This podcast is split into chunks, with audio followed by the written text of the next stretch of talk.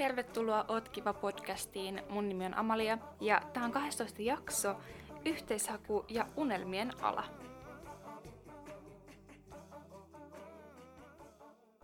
Koulujen yhteishaku on jälleen alkanut ja toki on monta eri yhteishakuaikaa, mutta yleisin on nyt tämän vuoden 17.3.–31.3. Eli mitä tää nyt on, pari viikkoa auki. Tammikuussa on toki jotain hakuja ja sitten on erikseen näitä suorahakuja, mutta nyt koska on yhteishakuaika ja mä oon ihan tajuttoman innoissani tästä, vaikka mä en edes hae mihinkään kouluun, mutta jotenkin mä en tiedä, yhteishakuaika on mulle semmoista uuden oppimisen ilon ja okei, ihan kauhean kliseistä, mutta semmoisen niin kuin, en tiedä, semmoista ilon aikaa. Kuulostaa ihan tosi tyhmältä nyt, kun mä sanon tämän ääneen, mutta mä oon ollut tässä tosi innoissani ja aina mä vaan jaksan olla innoissani joka vuosi, uudelleen ja uudelleen, vaikka mulla ei ole mitään tarvetta hakea mihinkään kouluun. Ainakaan tänä vuonna. Mut hei, lähdetään nyt sieltä ihan alusta liikkeelle. Mä kerron vähän mun omaa opintopolkutarinaa, joka on poukkoillut vähän. Siinä on tavallaan semmonen pieni, hyvin ohut punainen lanka näissä mun opintojen niin kun, saatossa ollut, ja se pysyy edelleen, mutta kyllä se on vähän rönsyillytkin tässä vuosien aikana. Mä oon kuitenkin tällä hetkellä vasta 20-vuotias, niin mun historia ei ole ihan hirveästi vielä kertynyt, mutta kuitenkin jotain kokemusta on. Mutta lähdetään sieltä peruskoulusta liikkeelle.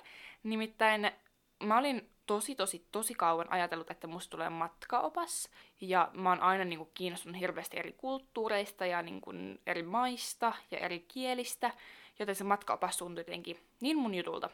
Mut sitten mun perheessä on siis 3 lähihoitajaa, niin toki sieltä niin kun tuli vähän semmoista hoitoalaa, et ei mua siis missään vaiheessa työnnetty tai niin kun ehkä ehdotettiin enemmän sitä niin kun sote-alaa, varsinkin mun sisko, mut ei ole missään vaiheessa niin kun pakotettu mihinkään, että nyt sun pitää tehdä tätä tai muuta. Mut ehkä mä sain sieltä sen innon hänen puheistaan ja hänen omasta sote-innostaan ja hoitoalan innostaa niin ajatuksen, että mä haluan nyt hakea sotelle, että mä haluan olla aika lähihoitaja ja sen jälkeen sitten sairaanhoitaja. Eli tosi sama, mitä mun sisko oli ajatellut.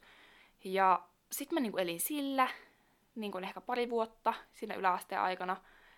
Ja sitten mä tajusin, että ei hiivatti, anteeksi kielenkäyttö, mutta en mä oikeasti tätä halua. Ei se ole se mun juttu. Mulla on muutenkin piikkikammo ja se on edelleen ja se pysyy. Mä en ole päässyt siitä eroon vieläkään, vaikka mä oon tehnyt vaikka mitä sen asian eteen. Sitten mä aloin miettiä, että mitä mä oikeasti haluan tehdä mun elämällä. Ja sitten mä tajusin, että se on se musa. Se on musa, mitä mä haluan tehdä. Ja se on ollut aina mun semmonen salainen haave, että mä pääsisin keikoille ja tekemään omaa musaa ja elää musiikilla. Ja mä en ollut koskaan käynyt silleen pianotunneilla. Mä olin aina soittanut pianoa, mutta mä olin käynyt haitaritunneilla muutaman vuoden. Ja sit silloin 15-vuotiaana mä ajattelin, että mä haluan aloittaa pianotunnit ja hakea konsalle, eli musiikkialalle. No joo, siinähän sitä oltiinkin, että jotenkin se musa-ala tuli niin kuin vähän tyhjästä. Mä vaan yhtäkkiä niin kuin näin sen jossain siellä. Se oli silloin JAON sivuilla, eli Jyväskylän ammattiopiston sivuilla. Ja mä en ollut aiemmin kuullut siitä, ja kukaan ei ollut niin kuin mainostanut sitä missään, tai meidän peruskoulussa.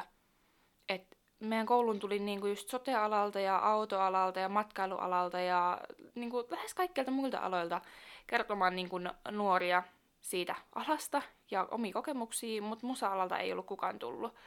Ja sit kun mä sanoin sen musa-alan sille mun opinto-ohjaajalle, niin hän oli vähän silleen, että joo, että jos nyt ottaisit vaan ton lukion, että sä voit niinku vaikka musalukioa. Et ei ehkä niinku tommoista niinku musa-alaa, että et se jotenkin, mä en muista mitä se tarkalleen sanoo, mutta se vähän silleen tyrmäsi sitä mun ajatusta. Mut mä en antanut sen vaikuttaa, koska olen kuullut todellakin noita musakommentteja niin monelta, että se ei ole oikea ammatti, muusikon ammatti siis, ja muuta. Mut joku semmonen intohimo musta kuitenkin oli. Ja sitten mä aloitin pianotunnit, ja mulla oli tosi ihana opettaja.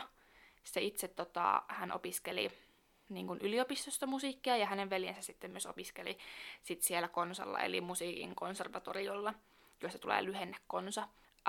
Sitten hän opiskeli siellä musaa, niin sitten hänellä oli myös tietämystä vähän niistä pääsykokeista ja mitä niin kuin musiikkiala oikeasti koulussa on. Ja se oli mulle ihan niin kuin jackpotti siinä vaiheessa, koska pienemmässä kunnassa ei kauheasti ollut noita musiikkiopistoja, ja aiemmin mitä mä olin käynyt musiikki niin kuin tunneilla, soitotunneilla, niin ne opettajat oli aika niin kuin vanhempaa ikäluokkaa, ehkä sitä 5-60, niin heillä ei välttämättä ollut siitä musa-alasta ja niin kuin koulumaailmasta semmoista uutta tietoa, joka oli mulle tosi kiva, että siellä oli semmoinen nuoria, kuka niin kuin ties, että mitä ne pääsykokeet on ollut viime vuosina. Ja sitten treenattiin. Treenattiin tosi paljon. Pääsykoe koostui 3 eri vaiheesta. Siinä oli teoria, sitten siinä oli muistaakseni se keskustelu, missä oli ryhmäkeskustelu, ryhmähaastattelu, kun se nyt on nimeltään, ja sitten se soittamisosuus. Ja mä olin valinnut, siellä oli vissiin 10 biisiä, mistä sai valita, ja mä otin Stevie Wonderin, ihanasti suomalaista ei ole lausuttu, Isn't She Lovely biisin, ja sitä mä sitten paukutin koko puoli vuotta pääsykokeisiin asti. Ja mä luin hirveästi musanteoriaa, mä ostin sen musateorian kirjan, tohtori Tooninen, kohan se oli se kirjan nimi, mä en edes muista näitä, kun siitä on muutaman vuosi aikaa. Ja sit mä luin yleensä johonkin 4 aamua asti. Ja sitten mä heräsin kouluun ja sitten mä luin välillä välitunneilla ja sitten myös tunneilla, jos oli mahdollista, että opettaja ei huomannut. Mutta jos huomasi, niin sitten mä saatoin niin kun piirtää jonnekin kirjan takakanteen jotain nuottiviivastoja ja sinne treenata sitten teoriaa. Että kyllä mä niin kun aina kehnot löysin ja musa oli vaan mun kaikkeni siinä vaiheessa. Ja kyllä mulle tuli siis semmoinen uupumus, että se oli aivan liikaa. Että kyllä ihmisen ja nuoren pitää todellakin nukkua. Et vaikka pääsykokeet on iso juttu, mutta pitää myös muistaa se, että omasta hyvinvoinnista pitää huolta. Mutta nyt olen sitäkin viisaampi. Sitten lyhyesti vielä vähän siitä konsan pääsykokeesta. Mä en ihan kauhean tarkasti enää muista, mutta se teoriakoe kesti ehkä noin 1,5-2 tuntia. Ja siinä oli aika lailla vähän kaikkea, että aika isommassa osassa oli silleen noita, että biisejä kuunneltiin 2-3 kertaa ja niistä piti sitten jotain melodiaa tai sointuja sitten pistää ylös ja sit oli jotain intervalliharjoituksia ja tämmöstä. Sitten muistaakseni ryhmähaastattelussa luotiin plus 60-vuotiaille dementikoille joku soittolista tai jotain vastaavaa, en mä enää muista. Ja sitten sit se yksilökoe, niin siinä soitettiin bändin kanssa se valittu biisi. Ja sitten mä olin tehnyt siihen semmoisen, siinä piti improta jossain vaiheessa. Ja sit mä koitin vähän ottaa sitä bändiä haltuun 15-vuotiaana. Pelotti ihan hiivatisti, se oli ihan hirveetä. Ja sitten se oli vaan jotenkin noloa ja en mä tiedä, se oli vähän vaikeata, mutta se kuitenkin meni tosi hyvin. Sitten sen jälkeen oli primavista, eli toisin sanoen meinaa sitä, että annetaan semmoiset tuntemattomat nuotit sun naaman eteen, niin sun pitää alkaa soittaa sitten suoraan niistä. Ja sitten siinä jatkettiin, että kun nuotit tavallaan loppuu, niin pitää jatkaa sitten omaa niin kun, improvisaatiota. Ja kaikkein pahin siinä oli se, että se bändi transpasi sitä koko aikaa, eli se sävellaji niin kuin muuttui, ja sitten siinä vaiheessa mä vähän mokasin aika paljonkin, kun mä en vaan löytänyt sitä, että mihin se meni. Mutta ei se haittaa, se kuitenkin pääosin meni ihan hyvin, ja mulle jäi sitten hyvä fiilis kuitenkin.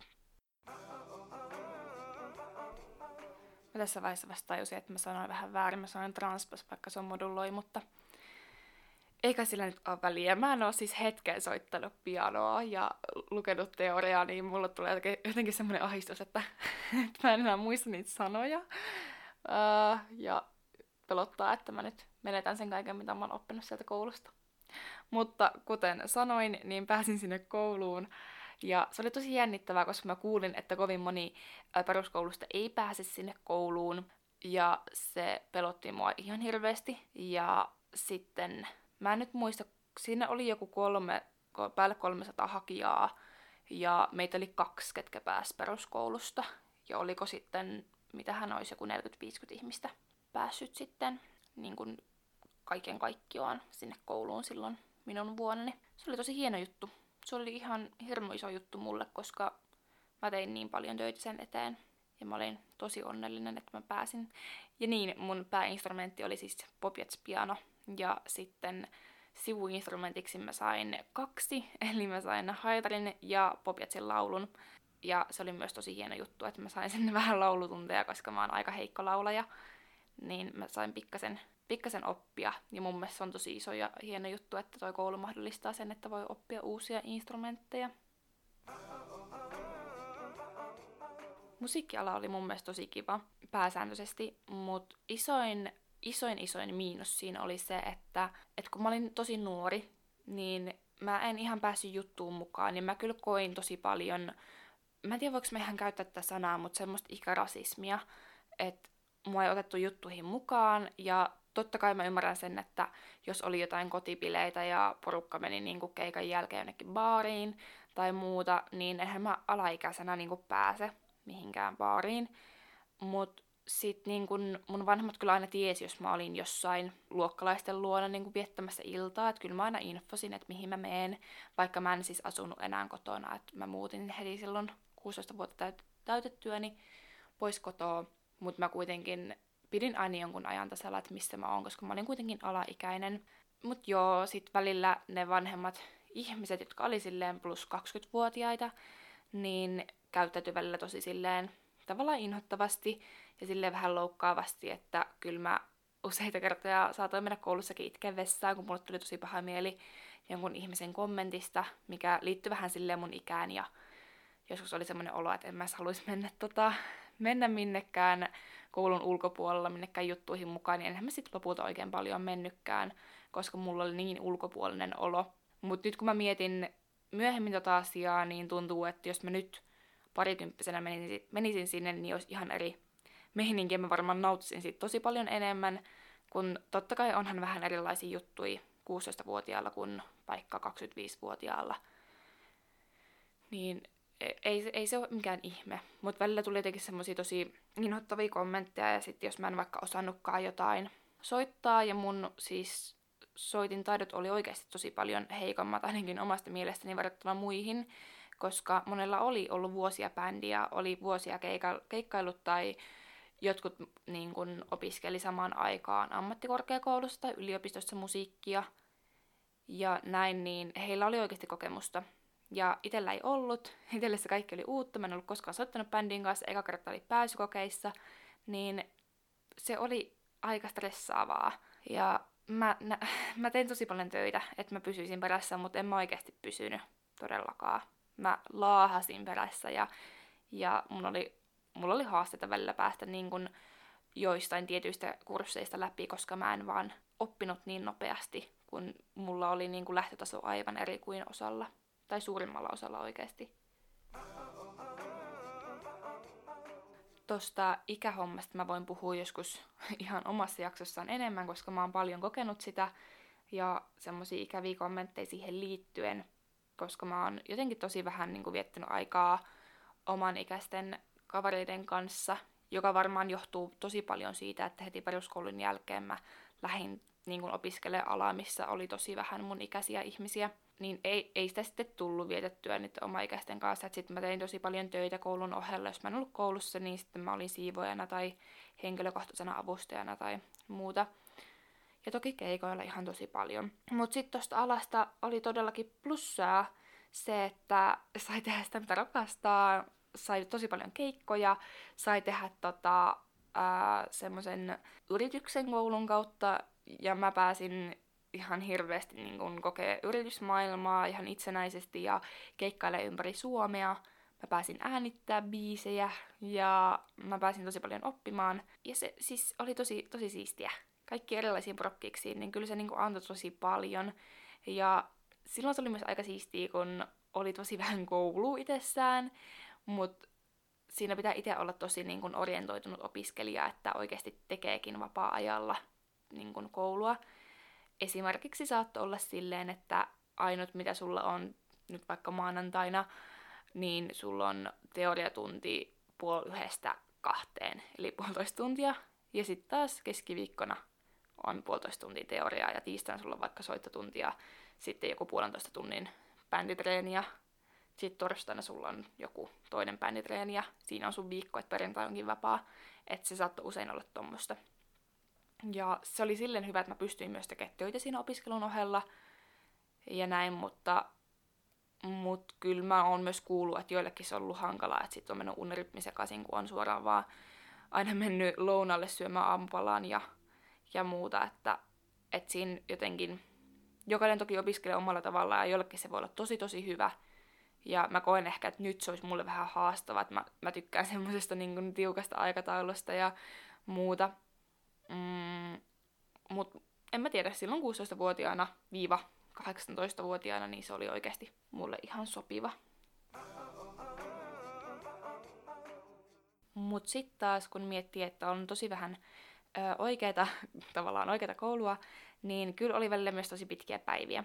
Et sitten kun olikin joku keikka, niin kyllä sitä piti tehdä tosi paljon töitä sen treenaamisen eteen, ihan myös bändilläkin, niin useasti oli silleen, että koululla meni vaikka hälyt 11 päälle, niin minuuttia vaille juostiin vaan pois niin kuin bändiluokasta, että oltiin aamusta iltaa ja sitten taas yliin 6-7 aikaa tulin sitten yksin treenaamaan ja siinä oli ehtinyt nukkua ehkä joku 5 tuntia, kun oli kotona syönyt ja käynyt suihkussa ja muuta. Niin kyllä välillä oli tosi pitkiä päiviä.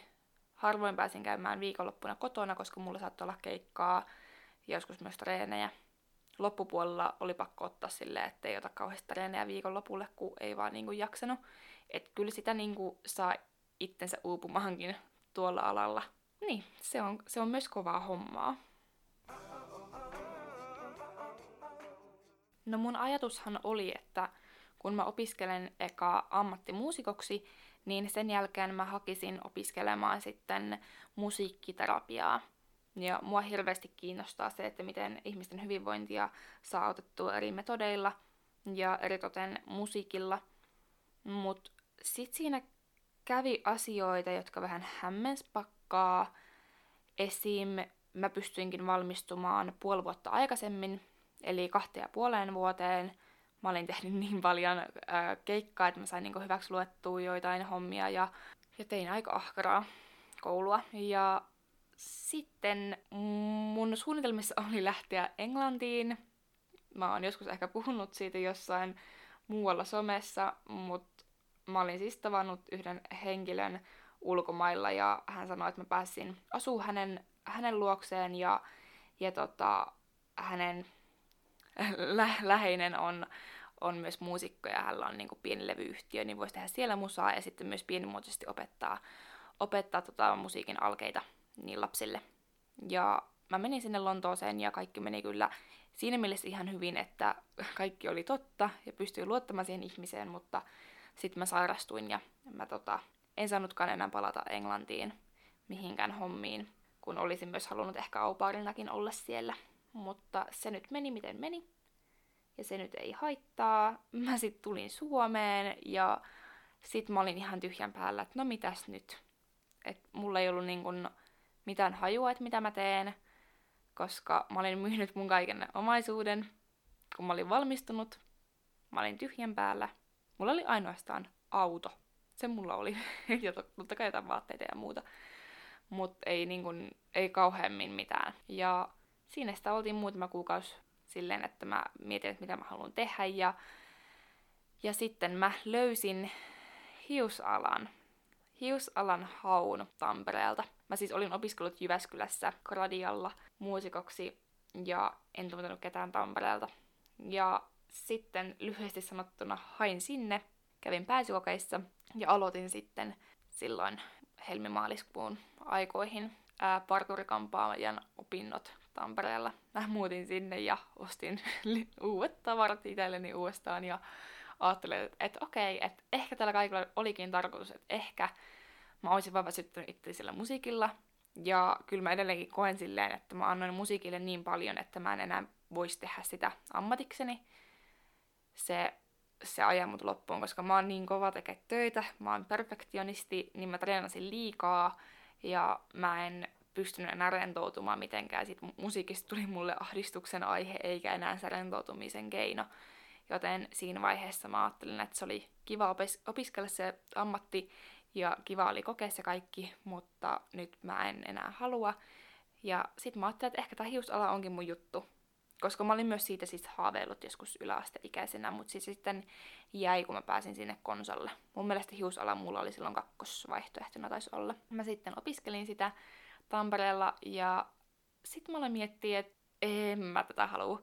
Mä olin kyllä ajatellut siis aiemmin, että mä olisin siellä Lontossa ehkä noin puolisen vuotta tai vuoden alkuun, mutta mä kuitenkin hakisin yhteishaussa jonnekin. Toimintaterapeutti oli mulla semmonen number one, että mä haluaisin sinne, mutta en ollut ihan varma, että minne kaikkialle. Mua myös kiinnosti hirveästi rikosseuraamusala. Mut joo, no sitten kun mä opiskelin siellä Tampereella, niin mä ajattelin, että no, että mä nyt kuitenkin haen yhteishaussa korkeakouluihin, ja todennäköisesti mä en tuu pääsemään, että mä haen vähän silleen muuten vaan, että mä tiedän, että mitä niin kun ne esivalintakokeet pitää sisällään, ja sit mä voin hakea vuoden päästä uudelleen, että mä nyt kuitenkin opiskelen itselleni tästä hiusalasta sen ammatin, ja sitten mä sen jälkeen lähden vasta korkeakouluun. No, sitten tuli yhteishaku. Mä pyörittelin ja pyörittelin eri vaihtoehtoja. Mulla oli ollut ihan kauheasti kaikkea mielenkiinnon kohteita. Oli luokanopettajaa, enkunopettajaa, oli se rikosseuraamusala, eli sosionomin tutkinto. Ja sit oli myös sosionomi-diakoni, mistä mä olin kiinnostunut rippikoulussa, kun diakoni oli tullut kertomaan työstään. Ja sit mä kiinnostuin eritoten lähetystyöstä ja ulkomailla tehtävästä työstä, joka on siis aiemminkin kiinnostunut muun sen matkaoppaan johdosta. Niin mä ajattelin, että vielä se auttamisen, jos saisi siihen matkailuun liitettyä eri kulttuureihin ja muuhun, niin sehän olisi ihan parasta. Sitten mua oli kiinnostunut myös toimintaterapia, ja eritoten mä olin ajatellut, että mä liittäisin siihen toimintaterapiaan sen musiikin. Ja mä olin myös kuullut, että osa toimintaterapeutista oli opiskellut sit jonkun musiikin kurssijutun avoimessa yliopistossa vissiin, ja sitten oli sitä kautta saisi niin kun tehdä jotain musiikiterapeutin töitä. Mä en ole ihan varma, koska tässä on vuosia, kun mä sitä tutkin, ehkä kolme vuotta. Niin mä en muista niitä ihan tarkalleen, mutta sitten lopulta se oli mulle se ykkönen, että mä hain sinne, eli toimintaterapeutiksi JAMKkiin, ja sitten kakkosena mä hain sinne Tikkurilaan rikosseuraamusalaa opiskelemaan, ja sitten kolmasena oli sosionomidiakoni Porin kampukselle, Diakkiin. No, sitten oli esivalintakokeet, ja ne mä siis opiskelin, joo, mutta mun matikka ei ollut kauhean hyvä, mut ei siinä mitään. Mä sain ihan ok pisteet, mut ne ei riittänyt edes pääsykokeisiin päästä sinne toimintaterapeutin pääsykokeisiin, eikä myöskään rikosseuraamusalan. Mut ne riitti sinne sosionomidiakoni. No sit siinä vaiheessa ilmeni semmonen juttu, että mulle laittiin viestiä, että hei, että tuolla yhteishaussa oli virhe, että Porissa ei ole alkamassa sitä monimuotototeutusta ollenkaan, ei ole siis lähitoteutustakaan. Ja mä ajattelin, että mä kun nyt oon muuttunut sen Tampereelle, olin siinä vaiheessa muutama kuukausi sitten, että mä en ollut asunut kauaa, niin mä en todellakaan muuta minnekään muualle. Että siitä ajaa sen 1,5 tuntia Poriin Tampereelta, niin mä ajattelin, että se on mulle ihan hyvä, kun se on kuitenkin monimuoto, niin sinne pitäisi mennä ehkä kerran kuukaudessa viikon ajan TMS. No he sanoivat, että sitten Pieksämäellä alkaa ainoastaan se koulu. Ja mä ajattelin silleen, että loistavaa, että Jyväskylästä on Pieksämäelle noin 1:15, että mä just lähdin Jyväskylästä pois. No he sitten sanoi mulle, että koska heidän puolestaan on tapahtunut tää moka niin kun opintopolussa, niin mä sain jonkun muutaman päivän aikaa vielä valita ihan minkä vaan koulutuksen, mihin mä haen sen koulutuksen sijaan. Että mä olisin voinut ottaa jonkun randominkin. No sitten minä ajattelin, että no mä otan kuitenkin sen Pieksämäen, että kun mä olin miettinyt niin paljon kaikkia aloja, niin kyllä mä otan sen sosionomidiakonin, pidän siellä, koska se kuitenkin kiinnostaa mua myös. No mä pidin sen, ja sitten kun tuli ne esivalintakokeet ja mun pisteet riitti sinne, niin sitähän mä pääsin sitten Pieksämäelle niihin valintakokeisiin. Ja niissä oli muistaakseni ehkä 2 osiota. Että oli teoriakoe ja sitten oli ryhmähaastattelu. Ja ne meni mun mielestä multa tosi hyvin. Et mulla oli niin kuin rento ja hyvä fiilis siellä, ja mun mielestä mä sain myös hyvin vastattua siinä teoriaosuudessa. Mä en muista, mitä kaikkea siinä se oli, niin turhaa kysyä. Mä en tiedä, että miten voi unohtaa tälleen. Mut joo. No, sit mä ajattelin, että mä en tiedä, miksi mä ajattelin näin, mutta mä halusin tosi kovasti opiskella sen hiusalan kuitenkin loppuun, tietenkin, koska mä haluan tehdä kaiken niin täsmällisesti, tai ainakin halusin tehdä kaiken hyvin, ja mulle ei tullut silloin, tai mä koin, että ei ole vaihtoehto, että mä lopettaisin koulua kesken. Ja sit mä kuitenkin ajattelin, että mä en kuitenkaan pääse ekalla yrittämällä sinne korkeakouluun, niin kokeillaan sitä vuoden päästä. No sit kävi niin, että mä pääsin sinne Diakkiin, Pieksämäen kampukselle opiskelemaan monimuotona sosionomi-diakoniksi, joka on siis hieno juttu. Se oli ihan loistavaa. Mut ongelma oli siinä se, että mä asuin Tampereella, ja Tampereelta Pieksämäelle on semmonen plus 3 tuntia, 3,5 melki, mitähän siitä sanoisi. Ja siinä sitä sitten oltiin, mulla oli myös hiusalan opinnot Tampereella kesken. Ja sit mä ajattelin, että hei, ei se mitään, että mä opiskelen aina niinä ei niinku lähipäivinä, niin Tampereella, ja sit kun on lähipäivät Pieksämäellä, niin sitten mä menen Pieksämäellä korvaan ja myöhemmin Tampereella sitten hiusalaan. Ja mä niinku luovin kahden koulun välillä. Ja tää on siis mahdollista opiskella saman aikaa toisen asteen oppilaitoksessa ja sitten kolmannen asteen, mut sä et voi opiskella mun mielestä niinku toisessa asteessa 2 eri koulussa, eikä myöskään kolmannella asteella voi useammassa kuin yhdessä. Mut joo, no hiusalalla mun opettaja ei ollut siitä ajatuksesta kauhean mielissään. Hän vain pyöritteli päätään ja ei koskaan kommentoinut koko asiaa mitään. Ja se oli aluksi tosi raskasta. Ehkä se niin kun eka viikko, mitähän se olisi ollut. Ja sit mulla kävi tosi huonosti, että mä silloin jouduin sen väkivallan uhriksi heti niinä mun niin kun aika ekoina viikkoina, mitä mä olin aloittanut sen Diakissa ne opinnot. Ja sit mä olin Tampereella sairaalassa, mitähän mä olisin ollut sen jonkun viikon, kun mä olisin ollut 6 päivää. Ja sitten mulla jotenkin meni matto jalkojen alta. Ja mulla lähti voimat ja mä en voinut olla yksin. Ja mun kaikki läheiset oli Jyväskylässä. Niin en mä voinut jäädä Tampereelle, niin mä olin sitten Jyväskylässä. Mä en mitenkään päässyt kouluun sitten Tampereella. Ja sit mä olin poissa siellä Tampereen koulusta jonkun 3 viikkoa, koska mä olin totta kai todella niin kun, en hyvinvoiva peloissani ja en saanut nukuttua ja tietty niin kipeä. Ja sitten mä menin jossain vaiheessa sitten Diakkiin takaisin, kun oli lähipäivät ja näin olin vielä kyllä aika huonossa kunnossa. Todella huonossa kunnossa, mutta mä en tiedä, miten mä pystyin menemään sinne. Ja sitten siellä mä päätin, että mä laitan mun opolle viestiä Tampereelle, että ei onnistu.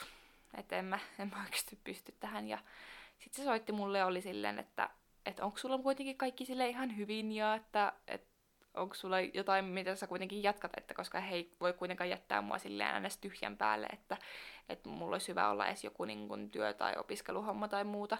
Ja sitten mä oon silleen, että joo, että mulla on kyllä toinen koulu, että tässä on ihan kaikki hyvin ja näin. Ja sit hän oli silleen, että joo, että hän pistää sitten eropaperit postissa ja se on sit siinä.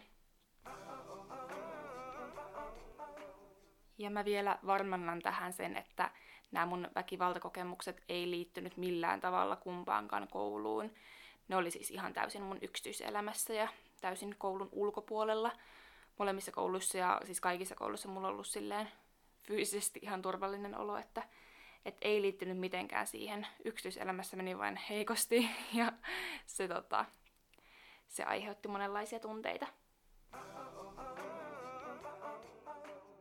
Korkeakouluopintojen aloittaminen oli mulle siis tosi haastava aika.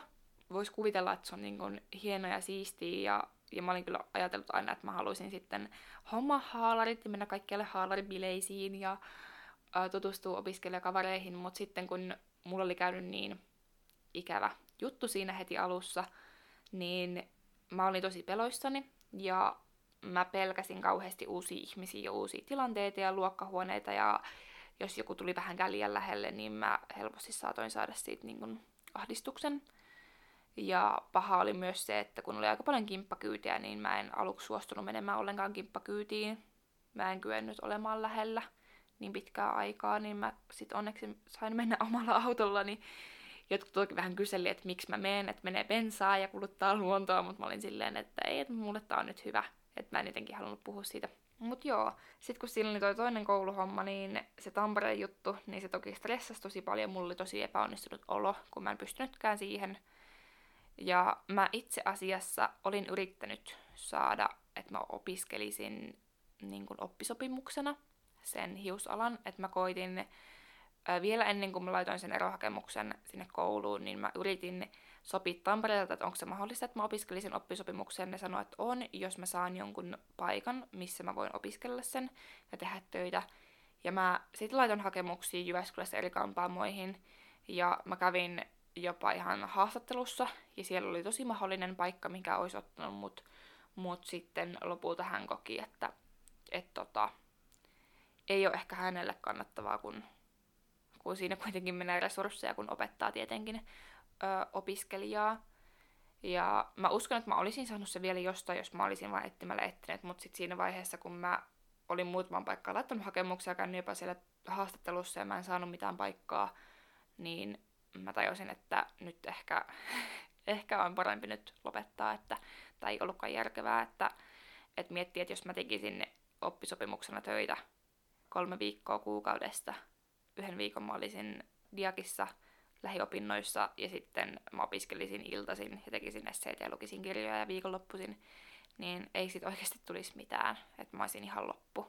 Ei sitä jaksaisi oikeasti kuin ehkä 2 kuukautta ja sit olisi jo ihan finaalissa. Niin se oli ihan hyvä päätös multa, että pistää poikki se hiusala. Ja onnekseni kuitenkin sitä voi jatkaa sitä koulua milloin vain, niin mä toivon, että joskus tulevaisuudessa mä voisin opiskella sen alan loppuun. Tällä hetkellä mä oon opiskellut sosionomi-diakoniksi siis noin 2 vuotta kohta. Ja oon tykännyt näistä opinnoista ihan tosi paljon. Vaikka tuossa oli vähän mutkia matkassa ja paljon tapahtumia ennen kuin mä päädyin tälle alalle, niin mä uskon, että sillä kaikella on ollut lopulta tarkoituksensa, että mä oon tänne päätynyt, koska tää on todellakin ihan mun juttu, ja mä oon hirmu iloinen, että mä oon uskaltautunut lähteä tälle alalle kaikista asioista huolimatta, ja diakoniatyö on musta jotenkin tosi kiehtovaa, ja musta on ollut tosi kiehtovaa perehtyä teologian historiaan, ylipäänsä teologiaan ja muihin tämmöisiin asioihin, johon mulla ei ehkä aiemmin olisi ollut silleen kiinnostusta. Mä siis en tuu mitenkään uskovaista perheestä ja mun vanhemmat ei edes kuulu kirkkoon. Olen saanut luvan sanoa tämän julkisesti, mutta itse kyllä siis kuulun ja uskon kyllä Jumalaan. Ja mä koin, että mä kuitenkin tosta koulussa saan sen sosionomin tutkinnon ja sen ammatin, niin se diakonin virka on vaan plussaa siinä. Et sit mä voin myös työskennellä diakonina seurakunnissa. Ja sit mä ajattelin, että todellakin tää on win-win mulle. Ja toki kun on kiinnostusta myös alaan ja mä oon tosi kiinnostunut lähes kaikesta, mä haluaisin aina oppia kaikista aloista kaiken, niin musta on vaan tosi mielenkiintoista ja ihanaa. Plussana mun mielestä tässä koulussa on ehdottomasti se, että tää on monimuotona, eli ennen koronaa oli just silleen kerran kuukaudessa, niin kun oli lähiviikko, ja sitten muuten se 3 viikkoa, noin 3 viikkoa sitten tehtiin etänä itse niitä hommia, ja sitten oli taas lähiviikot. Ja se on ollut musta tosi kiva, mutta nyt kun tuli korona, niin tietenkään ei ole ollut niitä lähiviikkoja vuoteen, eli ollaan tehty etänä oikeastaan kaikki, mutta mä oon itse asiassa nauttinut tästä. Toki kaipaa sitä läsnäoloa ja sitä, että pääsis oikeasti keskustelemaan ihmisten kanssa ja tapaamaan ihmisiä, myös semmosia puolituttuja eikä vain omia läheisiä. Mutta tilanne nyt kun on tämä, minkä kaikki tietää, niin sille ei voi mitään. Mun mielestä on ollut siinä mielessä kiva, että mä pystyn itse keskittymään paremmin luennolla, kun mä oon vaikka omalla kotisohvalla, ja mä voin vaikka välillä vähän venytellä ja muuta, ja silti niin kuin kuunnella sitä luentoa versus se, että mä olisin luentosalissa istumassa ihan paikallaan, niin mun keskittyminen ei vaan riitä siihen. Niin sinänsä musta tuntuu, että mä oon saanut ehkä jopa enemmän näin etänä opiskellessani, kuin että olisin istunut siellä luentosalissa. Mutta sitten taas se vähän on huonoa, että välillä kun olisi jotain tehtäviä, mitä niin kun olisi hyvä tehdä vaikka parin kanssa tai jotain semmoisia, missä oikeasti konkreettisesti vaikka käsillä tehdään jotain, niin niitä kun ei ole voinut tehdä etänä, niin se on ollut jotenkin tosi turhauttavaa, että koko ajan pitää vaan tehdä jotain powerpointteja ja muuta, kun ei ole mitään muuta mahdollisuutta. No sitten tämä seuraava asia on plus ja miinus samaan aikaan. Tuolla koulussa on tosi paljon ryhmätehtäviä, ja mä oon kuullut, että korkeakoulussa usein myös on tosi paljon, mutta tässä koulussa mä oon ehkä tehnyt yhdesti, kahdesti, en siis todella vähän oon tehnyt yksilötehtävänä mitään. Et tosi paljon tehdään ryhmässä kaikkia, ja se on ollut sinänsä kiva, että kun on tutustunut joihinkin ihmisiin ja on löytänyt semmoisia ihmisiä, kenen kanssa oikeasti... kenellä on samanlaiset motiivit kuin itsellä ja aika samantyyppinen opiskelutapa ja tyyli, niin musta tuntuu, että esim. Esseistä tulee tosi hyviä näiden ihmisten kanssa, kenen kanssa on tottunut tekemään yhteistyötä. Että ne jotenkin on tosi yhtenäisiä ja osataan niinku liittää omia tekstejä toisiin, niin sitten on myös yhteiset pelisäännöt, mitä ei tarvitse aina jokaisen niinku tehtävän alussa käydä läpi, vaan tiedetään ne pelisäännöt jo. Ja näin. Mut sitten... se on myös kiva, että kun tehdään yhdessä, niin sitten kun on tosi paljon kaikkea, varsinkin tälleen etänä, kun joutuu itse huolehtimaan ihan tosi paljon kaikesta, että ei ole mitään niin kuin opettajan tukea kauheasti, tai toki on, jos siis kysyy, mutta ei ole silleen niin kuin luokkahuoneessa, niin sitten kun tekee parina ryhmänä, niin sitten tulee jotenkin semmoinen huoli pois tunne, että tietää, että jos mä nyt itse olisinkin unohtanut jotain, niin kyllä joku meistä tai meidän ryhmästä muistaisi tai tajuaisi sen, niin jotenkin kun mä itse aina menen uudelleen selaa kaikkia kurssihuoneita ja alustoja, että onko mä nyt muistanut ihan varmasti kaiken, niin joskus se on ollut vaan semmoista paniikin omasta, että mä vaan niin kun käyn uudelleen läpi, mutta sitten nykyään mä oon sille, että okei mä oon käynyt muutaman kerran läpi ja sillä ei enää ollut mitään, niin mä voin nyt hellittää, ja jos nyt olisikin jotain, niin kyllä joku muistaa sen. Niin saa tavallaan niin kuin opiskelijoiden tuen ja turvan sieltä, koska me kuitenkin kaikki tehdään sitä samaa esseitä vaikka, niin me ollaan niin kuin samassa veneessä. Että jos nyt niin kuin, että ei pelata niin kuin yksilöpeliä, vaan pelataan niin kuin yhdessä sitä. Vähän kauhean sana peli, mutta ehkä te ymmärrätte. Niin se on musta ollut tosi kiva, että on muiden niin kuin tuki, ja on sit myös itselläkin se tuki, että se on niin kuin vastavuoroista ja se on ollut musta tosi mahtavaa. Ei todellakaan ole sitten yksin näiden asioiden kanssa. No mut sitten miinuspuoli tässä ryhmätöissä on se, että tietenkin kun kaikki on ryhmätyötä, niin sitten se on välillä turhauttavaa, että ei voi niin kuin koskaan tehdä mitään kauhean oman näköistä. Ja no ehkä kaikkein, niin kun, mua ei silleen turhauta, jos mä teen tuttien ihmisten kanssa, koska musta tuntuu, että ne on mun oman näköisiä, kun mä teen tuttien ihmisten kanssa, koska meillä synkkaa niin hyvin. Mutta sitten jos tekee, ei siis aina tämä meinaa, joskus niin kun sujuu tosi hyvin myös uusien ihmisten kanssa, mutta joskus, jos uusia ryhmäläisten kanssa tekee yhteistyötä, niin se ei niin kun meillä ei ole kokemusta tehdä sitä yhteistyötä ja yhdessä sitä esseitä tai jotain muuta, niin me kaikki tehdään vähän eri tavalla. Ja varsinkin nyt, kun ollaan etänä ja me ei päästä oikeasti istumaan yhdessä alas ja puhumaan siitä ryhmätyöstä ja sopimaan pelisäännöistä, niin siitä saattaa välillä tulla vähän kaos, ja osa tekee enemmän, osa vähemmän. Ja sitten myös etänä on välillä tosi vaikea saada ihmisiin kontaktia, joka myös hankaloittaa sitä, kun ei tiedä oikein missä mennään ja aina ei vastata viesteihin. Ja sitten se tuo toki niin kun monelle, siis tiedän, että monelle se tuottaa hankaluuksia. Ja sitten yksi asia on myös tässä se, että mä oon edelleen suhkot nuori, ja aika monimuoto opiskelijoista on semmoisia, jotka tekee töitä opiskelijoiden ohella, ja tosi moni on myös perheellinen, ja he on ajatellut, että opiskelee uuden ammatin, että alanvaihtoa ja muuta on osa.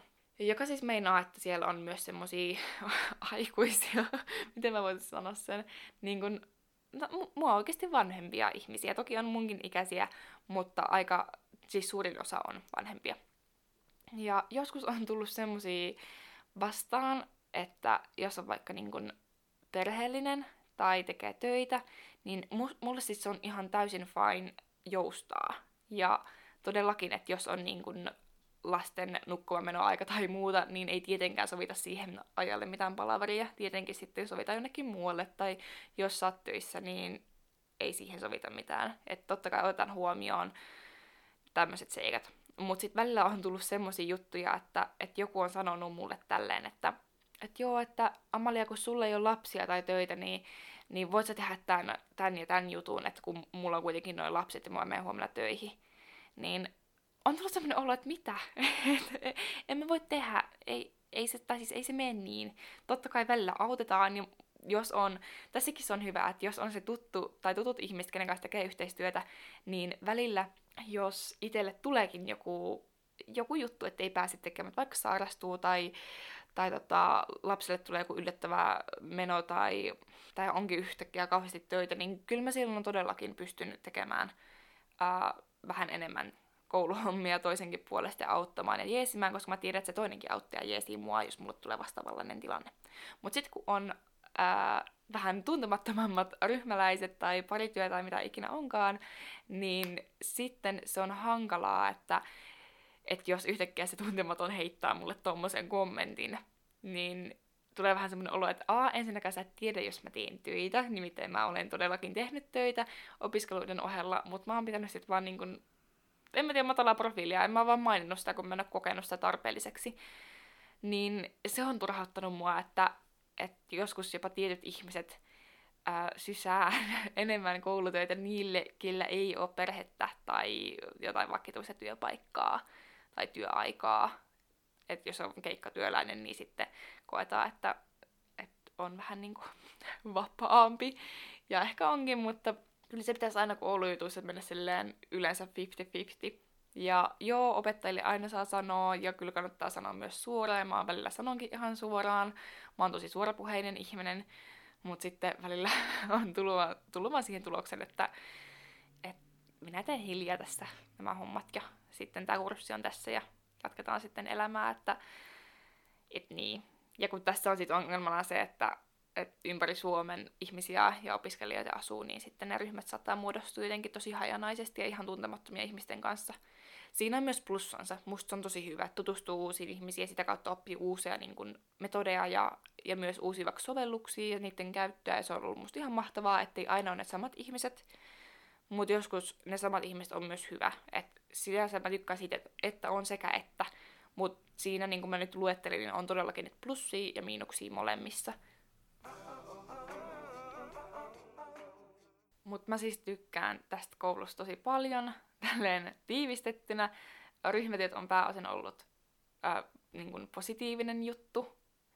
Ja no, sen nyt kaikki tietää, että aina ryhmätöissä kaikki ei mene niin kuin strömsössä ja se on ihan ok. Mutta musta on ihanaa, että tää koulu on monimuotona ja tää mahdollistaa niin monille sen opiskelun mahdollisuuden. No esimerkiksi just vaikka nyt perheellisille, että jos ei ole mahdollisuutta joka päivä mennä 8-4 johonkin koulun penkille istumaan, niin voi opiskella kotoa käsin. Niin se on musta ihan mahtava juttu. Ja se on musta myös hienoa ollut tehdä niiden ihmisten kanssa töitä, ketkä tulee niin kuin eri, ihan eri tilanteista, on eri ikäisiä ja erilaisia koulutustaustoja ja työtaustoja ja muuta, niin se on rikastuttanut muakin myös tosi paljon, joka on musta tosi hieno juttu versus, että me kaikki tultaisiin jostain samasta taustasta tai koulutustaustasta meillä on tai tälleen. Niin koen kyllä, että tässäkin on omat plussansa. Ja nyt, koska puhutaan vielä näistä opinnoista, niin mä todellakin tulen vielä opiskelemaan lisää. Mua edelleen kiinnostaa se rikosseuraamusala, ja mä oon pohtinut, että mä hakisin sitten sinne rikeen tämän koulun jälkeen, ja opiskelisin sitten vielä sen pätevyyden, mutta en ole siitäkään vielä ihan varma. Mua kiinnostaa myös hätäkeskuspäivystäjä, mutta niitä työpaikkoja on aika siis vähän silleen meinaan, että ei ole esimerkiksi Jyväskylässä tai Tampereella, että oliko Kuopiossa ja Vaasassa ja Turussa ja missä nyt olikaan, niin se vähän mua niin kuin hiertää, että pitäisi muuttaa niin kauas sitten, mutta en tiedä. Ja sit mua myös kiinnostaa hirveästi seksuaalikasvattajaa, työt ja ylipäätään seksuaaliterapeuttikin kiinnostaa, mutta se on toki laajempaa sitten, että tämä sosionomin opinnot antaa tosi hyvän pohjan muille jatkokoulutuksille. Ja edelleen mua myös kiinnostaa lähetystyö ja toki nimikkolähettinä työskentely kiinnostaa, mutta katsotaan sitten tulevaisuudessa, että mihin päädyn. Nyt mä oon päässyt kuitenkin kansainväliseen vaihtoon, oon saanut Tansaniasta paikan ensi vuodelle, mutta nyt on korona, niin katsotaan, että tulenko pääsemään sinne ollenkaan. Mutta joo, saa nähdä, mutta siis tää koulukin mahdollistaa sen, että pääsee ulkomaille, joka on musta aivan mahtavaa. Hei, kiitos, että sä kuuntelit tän pitkän jakson. Anteeksi, että mä puhuin näin paljon ja lörpätin ja pölpätin vaan mun omia asioita, mutta mä toivon, että ehkä tästä joku sai myös vertaistukea tästä ryhmäjutusta, että välillä on ihan ok, että ärsyttää ja se ei mennä, että ihmisissä on mitään pahaa. Me ollaan vaan niin erilaisia, me ollaan totuttu eri asioihin ja muuta. Mutta hei, jos sä oot hakemassa nyt yhteishaussa johonkin kouluun, niin mä tosi niin innoissaan kuulisin teidän hausta ja hakutoiveista ja muuta, niin mulle voi laittaa viestiä tonne IGn DM-puolelle, @amaiida_, niin mä mielelläni kuulen teidän yhteishakutoiveita, ja myös toki saa laittaa muitakin ajatuksia näihin mun podcasteihin liittyen, mä ihan ehdottomasti haluan kuulla, ja saa antaa ruusuja ja risuja ja vaikka mitä muuta. Mut hei, mä toivon sulle ihan mahtavaa kevättä, ja toivon, että aurinko alkaisi paistamaan enemmän ja kohta tulisi kukkia nurmikkoon kasvamaan ja kaikkea muuta piristystä meidän tänne koronakevääseen taas. Ei muuta kuin muista, että sä oot kiva. Moi moi!